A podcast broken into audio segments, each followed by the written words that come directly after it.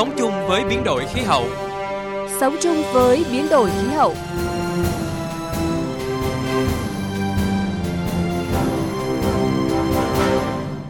Thưa quý vị và các bạn, mỗi năm sản xuất nông nghiệp nước ta thải ra môi trường khoảng 80 triệu tấn khí CO2 quy đổi, chiếm trên 30% tổng lượng khí nhà kính toàn quốc, trong đó gần 70% phát thải khí nhà kính trong nông nghiệp đến từ hoạt động trồng trọt. Trước thực tế này, những cam kết của Việt Nam tại COP26 về đưa mức phát thải dòng về không vào năm 2050, giảm 30% phát thải metan toàn cầu vào năm 2030 là xu thế tất yếu để đảm bảo nước ta trở thành nhà cung ứng lương thực thực phẩm minh bạch, trách nhiệm, bền vững cho toàn cầu. Đây cũng là nội dung chúng tôi chuyển tới quý vị thính giả trong chương trình hôm nay. Phần cuối chương trình là tình hình khủng hoảng chồng khủng hoảng. Châu Âu vật lộn với hạn hán tồi tệ nhất trong 500 năm qua sống chung với biến đổi khí hậu, liên kết vì một hành tinh xanh. Thưa quý vị và các bạn, thay vì những trụ bê tông che nắng gió, những năm gần đây, người dân Tây Nguyên đã chuyển sang mô hình trồng cà phê sen canh hồ tiêu và nhiều loại cây ăn quả. Cách làm này không chỉ tăng thu nhập cho người dân mà còn là một trong những quy trình quan trọng cải tạo đất, thực hành phát triển nông nghiệp bền vững, giảm khí phát thải nhà kính. Trên diện tích 1,7 hecta, anh Y Hưng sống tại Buôn Pu Huê, xã Ea Tua, huyện Cư Quynh, tỉnh Đắk Lắk, áp dụng mô hình trồng sen canh, 800 cây cà phê tái canh và 500 trụ hồ tiêu. Anh Y Hưng cho rằng trồng sen canh góp phần tạo ra sản lượng cao hơn khi các loại cây trồng được lựa chọn để bổ sung cho nhau. Thêm một điều quan trọng nữa, đó là bất kể giá tiêu giảm, cà phê tăng hay ngược lại cũng đều không ảnh hưởng tới thu nhập của gia đình. Không chỉ vậy, mô hình trồng sen canh còn giúp bảo vệ đất, ngăn cỏ dại phát triển, duy trì độ ẩm và nhiệt độ của đất, chống sói mòn và tăng chất hữu cơ trong đất. Ngày trước là bà con trồng cà phê theo kiểu à, hàng sông và hàng ngang. Hàng ngang có thể là cách nhau từ 2 mét rưỡi tới 2 mét 8, mà hàng sông là cách nhau từ 3 mét tới 3 mét rưỡi. Nhưng bây giờ là trồng theo quy hoạch của nó là mật độ là 3 vuông, tức là 3 mét một cây. Còn cái thứ hai là chúng tôi sẽ trồng sen à, tiêu và cây ăn trái khác như sầu riêng thì nó tạo độ ẩm cũng như là tạo ờ, độ che phủ cho cây cà phê. Phân bón thì chúng tôi dùng hai nguồn mà chủ yếu bây giờ là dùng phân vi sinh, tức là phân tự ủ ngoài vườn cây cũng như là phân ờ, tái tạo từ vỏ cà phê mà ra. Còn ờ, phân bón hóa học chúng tôi chỉ dùng 45%. Cũng áp dụng mô hình trồng sen canh, ông Phan Thanh Sơn ở huyện Đức Cơ, tỉnh Gia Lai trồng cả cà phê, sầu riêng, tiêu, mãng cầu, bơ, chuối trong khu vực rẫy rộng 60 ha. Ngoài thu nhập đều đặn mang lại từ tiêu, cà phê, hai loại cây trồng chính thì gia đình ông còn có thu nhập đáng kể từ các loại cây ăn quả. mắc giá cây này thì mình được cây kia chứ em. Ví dụ như là điều nó hạ thì mình lại có cây tiêu, cây tiêu nó hạ thì mình lại có cây cà phê. Cà phê nó hạ là mình có cây cao su. Mà ví dụ mình mắc nữa thì mình còn cây ăn trái như bơ, sầu riêng, rồi chuối thì mình cũng có tu đủ cho công nhân rồi nó chợ búa rồi tiêu sàn vặt xà phòng rồi đó hàng ngày em. Theo tiến sĩ Trần Đại Nghĩa, trưởng bộ môn nghiên cứu kinh tế tài nguyên và môi trường, Viện Chính sách và Chiến lược Phát triển Nông nghiệp Nông thôn, cách làm của nông dân Tây Nguyên không chỉ giúp tăng thu nhập cho người trồng mà còn giữ độ màu cho đất, bảo vệ nguồn nước ngầm, bảo vệ tính đa dạng sinh học khi tăng sử dụng phân bón hữu cơ và phân ủ từ vỏ cà phê cũng như là phụ phẩm sau thu hoạch. Ngoài ra, chương trình hướng dẫn bà con các kỹ thuật tưới tiết kiệm nước bao gồm nước nhỏ giọt, tưới phun mưa hoặc sử dụng công cụ đơn giản, dễ kiếm và rẻ tiền như vỏ lon sữa bò hoặc chai nhựa đựng nước để đo lường độ ẩm trong đất. Ông Trần Đại Nghĩa cho biết. Cái, cái hệ thống nông nghiệp chúng ta tích hợp đa giá trị thì với ngành nông nghiệp thì cái gì nó tái sinh được. Đấy, các cái mô hình thích ứng. Cho nên cái mục tiêu là phải đảm bảo cái tăng trưởng của chúng ta. Thứ hai là chúng ta còn có cái mục tiêu khác liên quan đến thích ứng chứ không chỉ có đặt mục tiêu giảm nhẹ. Cái, cái chiến lược chung ấy nó phải đáp ứng được cái yêu cầu ấy. Hiện nay nông nghiệp không chỉ là ngành chịu tác động mạnh mẽ của biến đổi khí hậu mà còn là nguồn gây phát thải khí nhà kính rất lớn, chiếm 13,9% tổng lượng phát thải khí nhà kính của quốc gia. Để thực hiện cam kết tại COP26 cũng như đưa đất nước trở thành quốc gia sản xuất và cung cấp thực phẩm minh bạch, trách nhiệm bền vững, Việt Nam đã định hướng phát triển nông nghiệp theo hướng xanh, ít phát thải và bền vững. Theo đó, thúc đẩy sự tham gia của khối tư nhân trong đầu tư phát triển và ứng dụng tiến bộ trong sản xuất nông nghiệp, nhân rộng mô hình hợp tác công tư, đẩy mạnh ứng dụng công nghệ số trong các chuỗi giá trị nông nghiệp.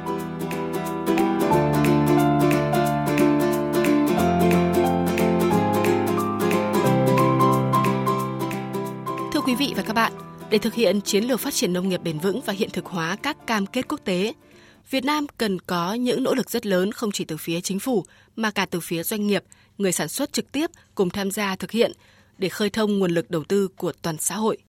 Kết quả tại COP26 có 196 quốc gia đồng ý với gói thỏa thuận khí hậu Glasgow, hạn chế mức tăng nhiệt độ toàn cầu ở ngưỡng 1,5 độ C, cam kết giảm dần than và chuyển đổi công bằng cho các nước đang phát triển, tăng tài chính xanh lên mức 100 tỷ đô la một năm vào năm 2030.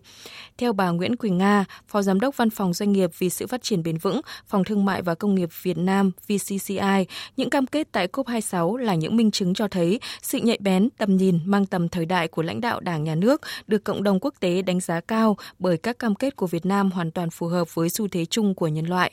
Thạc sĩ Đinh Thị Tiếu Oanh, trưởng bộ môn cây công nghiệp, Viện Khoa học Kỹ thuật Nông lâm nghiệp Tây Nguyên WASI cho rằng, cùng với việc bảo tồn hệ sinh thái và các tài nguyên quan trọng như đất đai, đa dạng sinh học và nước để có một nền nông nghiệp bền vững, các giống cây mới cần tăng khả năng chống chịu để thích ứng với tình hình biến đổi khí hậu hiện nay và mang lại lợi ích lâu dài cho sinh kế của nông dân. Ờ, với những cái giống này thì ờ, trong tương lai nếu mà được sử dụng trồng vào những cái vùng ờ, trồng chính của Robusta của Tây Nguyên thì sẽ giảm thiểu được cái lượng nước tưới khoảng 30%. Vậy thì đối với mùa khô ở Tây Nguyên á, thì cái cái lượng nước tưới mà giảm thì rất có ý nghĩa. Một năm mà tưới 3 đến 4 lần thì bà con mình có thể tưới hai lần thôi. Thì như vậy cái lượng nước sẽ không bị cạn kiệt. Đến cái lúc mà à, khắc nghiệt của Tây Nguyên thì cái đợt thứ thứ ba là có nhiều vùng không đủ nước tưới. Như vậy thì cái giống này đáp ứng được cái yêu cầu biến đổi khí hậu. Sau khi mà giống được hình thành đi rất rộng ở đặc biệt ở năm tỉnh Tây Nguyên. Như vậy thì à, bà con sẽ tiếp cận được cái giống mới từ Wasi về vai trò của các doanh nghiệp, ông Khuất Quang Hưng, giám đốc đối ngoại công ty Nestle Việt Nam, một doanh nghiệp có nguồn nguyên liệu chiếm tới 25% sản lượng cà phê của cả nước cho biết, ngay từ cuối năm 2019, tập đoàn Nestle đã công bố cam kết phát thải dòng bằng không net zero vào năm 2050 cùng với lộ trình cụ thể để đạt được mục tiêu này.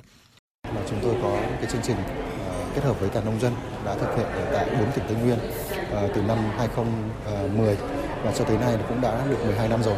Và thông qua chương trình này thì tất cả những cái hoạt động, dự án và những cái can thiệp rất là cụ thể liên quan tới việc giảm thiểu phát thải khí nhà kính. Cụ thể là chúng tôi à, làm việc với 21.000 hộ nông dân, với à, các cái đối tác của à, trung ương và địa phương để thực hiện các dự án này. Chúng tôi cũng muốn truyền đạt thông điệp rằng là các cái doanh nghiệp lĩnh vực tư nhân tùy theo cái quy mô của mình đều có thể là tham gia và đóng góp vào các hoạt động có ý nghĩa như thế này. Ngoài ra, chiến lược quốc gia về biến đổi khí hậu cũng xác định các nhiệm vụ giải pháp trọng yếu bao gồm hoàn thiện thể chế, phát huy tiềm năng và nguồn lực ứng phó hiệu quả biến đổi khí hậu, phát triển nguồn nhân lực và phát triển khoa học công nghệ, huy động nguồn lực tài chính cho ứng phó với biến đổi khí hậu và đẩy mạnh hợp tác quốc tế trong ứng phó với biến đổi khí hậu. Ông Binu Jacob, Tổng Giám đốc công ty Nestle Việt Nam, Chủ tịch Văn phòng Doanh nghiệp vì sự phát triển bền vững thuộc VCCI cho rằng, Chúng tôi đang đưa các biện pháp để giảm một nửa lạm phát thải vào năm 2030 và đạt mức net zero vào năm 2050 với gần 2 phần 3 tổng lượng phát thải nhà kính đến từ chuyển đổi sử dụng đất và nông nghiệp nông nghiệp tái sinh là tiêu điểm trên con đường đạt được phát thải dòng bằng không. Chúng tôi tận dụng vị thế của mình để giúp nông dân trên hành trình tái sinh và đóng góp vào mục tiêu net zero. Besides sustainable packaging, sustainable sourcing and caring for water. Để thực hiện kế hoạch, cần huy động mọi nguồn lực và các thành phần kinh tế tham gia, nhất là khối tư nhân, trong đó nhà nước ưu tiên bố trí nguồn lực từ ngân sách, kêu gọi hỗ trợ quốc tế và huy động nguồn lực từ khối tư nhân và các nguồn xã hội. Thực hiện giảm nhẹ phát thải khí nhà kính cần gắn kết chặt chẽ với quá trình chuyển đổi nông nghiệp sinh thái, thích ứng biến đổi khí hậu, carbon thấp, kinh tế tuần hoàn, chuyển đổi số, nông thôn hiện đại, nông dân văn minh. Xanh xanh, đại dương mong manh, bạn thấy biết nói gì không? Xôn xao, rừng cây như mơ. Bạn thấy cây nói gì không? Đại dương trào lên. Một màu xanh ngát trong lành. Và cánh rừng ngân nga. Để rừng xanh mãi cho đời.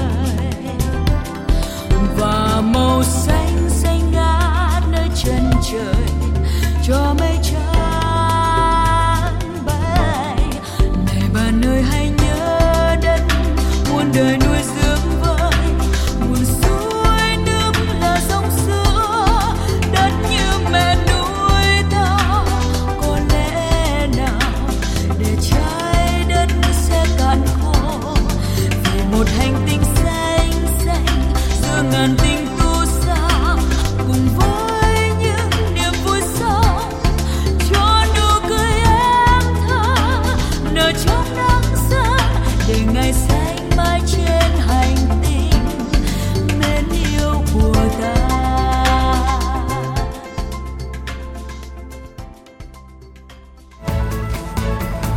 sống chung với biến đổi khí hậu.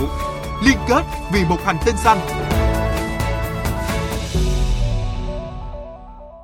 Thưa quý vị và các bạn, những hồ chứa khô cạn và nứt nẻ ở Tây Ban Nha. Mực nước giảm trên các con sông huyết mạch như Danube, Rhine hay sông Po, một trận hạn hán chưa từng có đang ảnh hưởng đến gần 3 phần tư số các quốc gia châu Âu.